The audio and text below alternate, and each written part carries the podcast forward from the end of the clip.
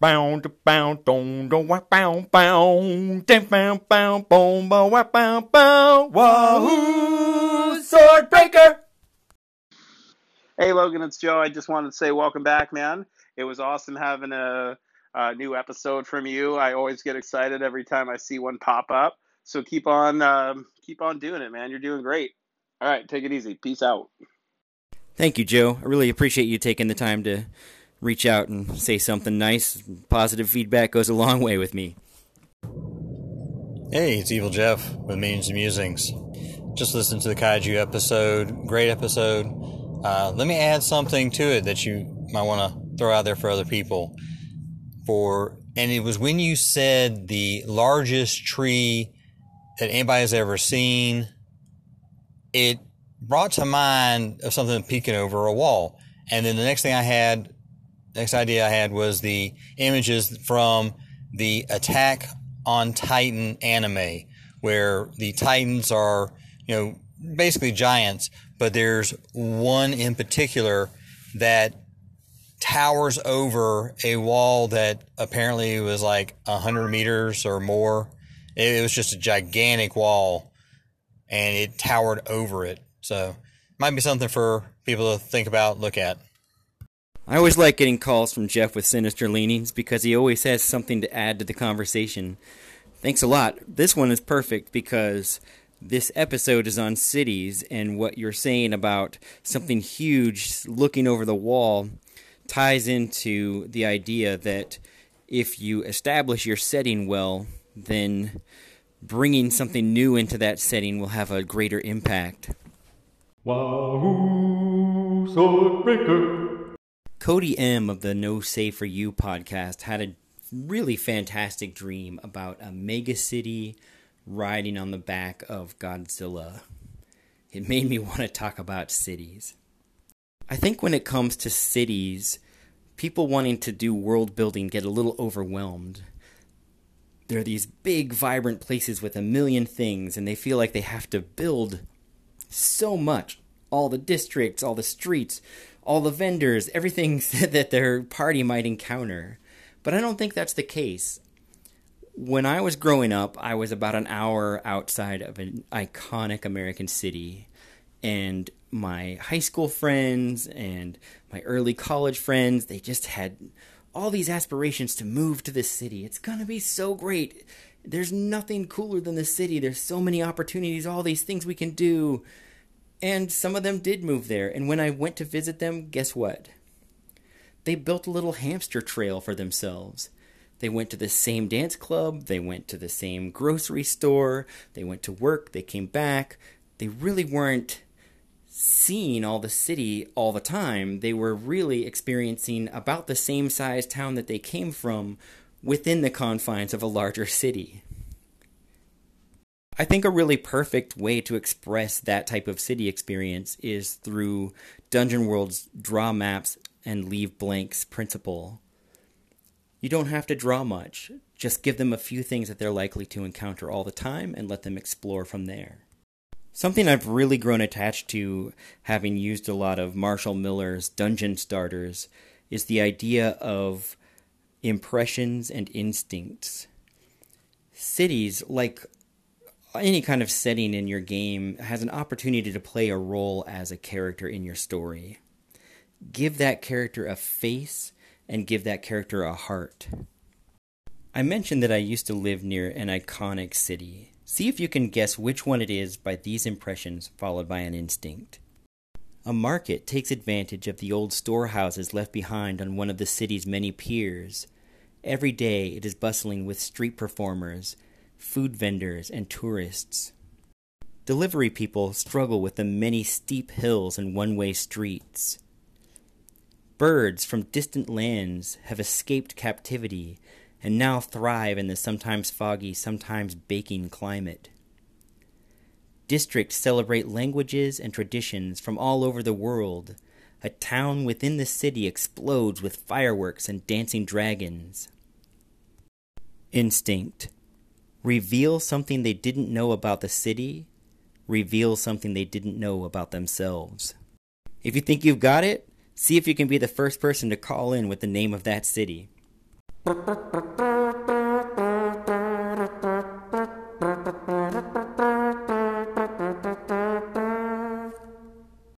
Eight variations on cities. Number one. The city of Dulmo seems to cling to the face of a massive cliff. A spring fed waterfall emerges from an elaborately carved opening at the city's center. It's difficult to understand the full dimensions of this ancient metropolis until you've seen the deep networks of tunnels hidden by the somewhat modest outer structures. Number 2. The Wa Urgazu is a city on the move. It started as a humble trade caravan, but with successful merchants, a culture known for free expression, and the willingness to give jobs to outcasts and the destitute, it has grown into a nomadic movement that rivals even the greatest of the cities it does business with. Number 3. Only a magic portal can get you into the city of Amberton. A foolish deal with demonic powers trapped the entire city in the amber ring worn by the head of a wicked household.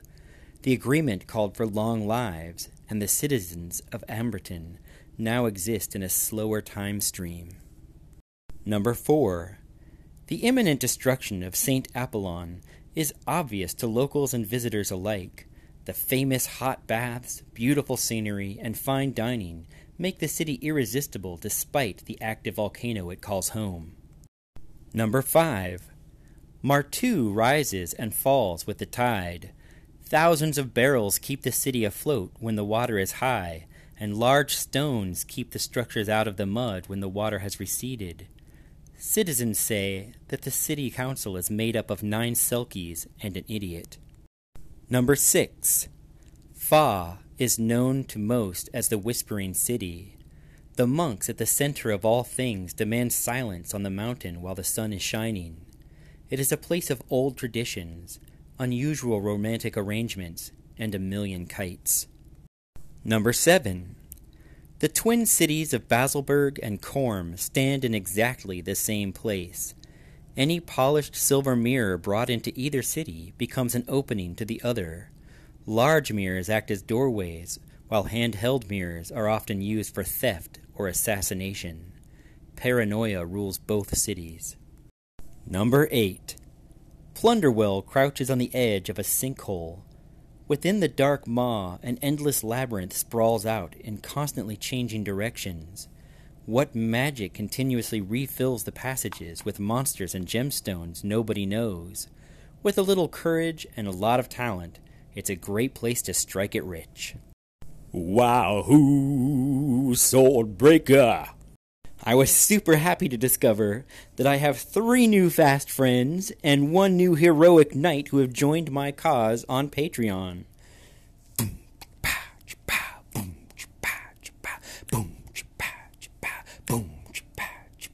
Tim Baker, Robert Bush, Aaron Clark, and Luke Wade. I want to thank you for the contribution you made.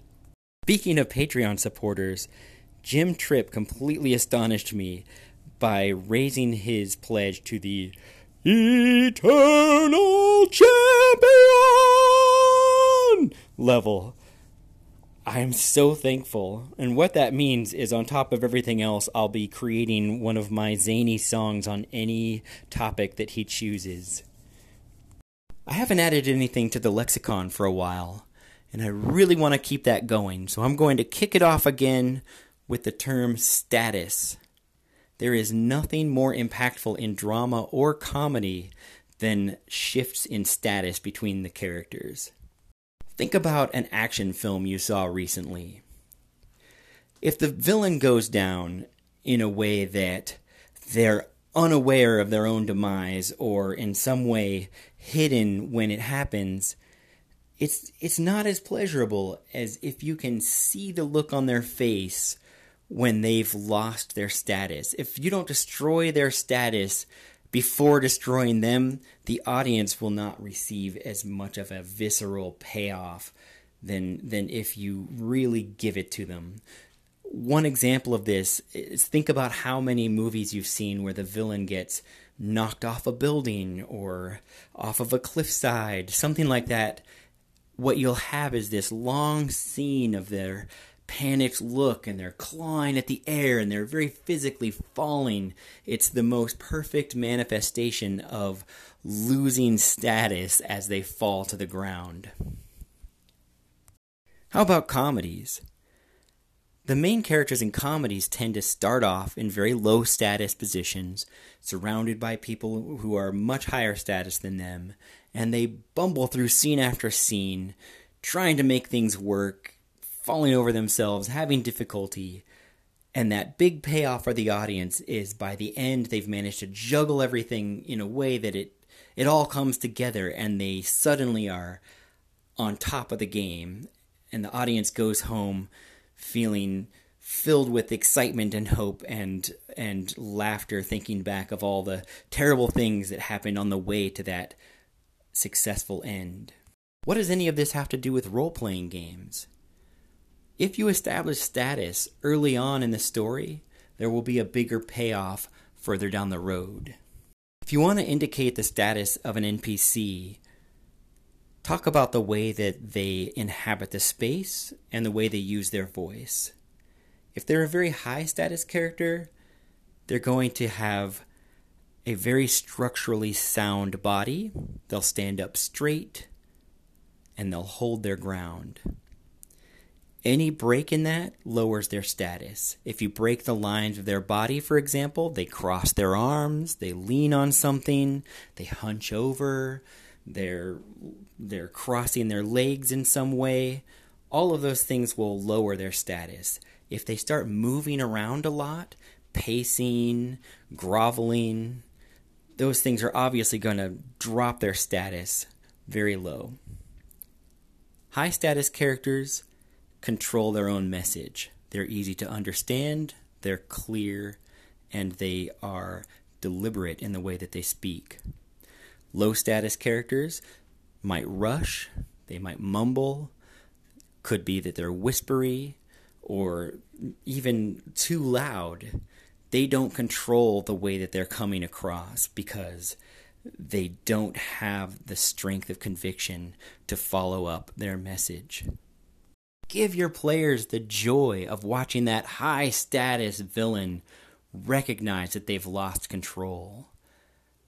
Let them rejoice when that hireling they've been dragging around with them acts in a heroic way and realize that they're more than just a helper. Reward your players emotionally by changing the status of the characters in the story.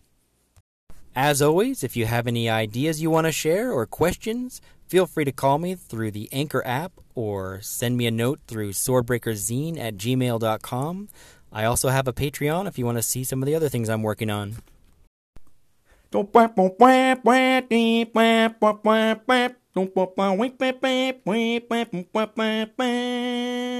The crew at your table is making demands. They want adventure in fantasy lands. Wahoo! Swordbreaker! You need some options and you need 'em now. They're bored with the owlbears and sick of the drow. Wahoo! Swordbreaker! You're brilliant, it's true, but you know in the end, even the finest can use a friend with random rambling and homebrewed lists. Listener content with awesome twists. Bow, bow, bow, bow, Swordbreaker!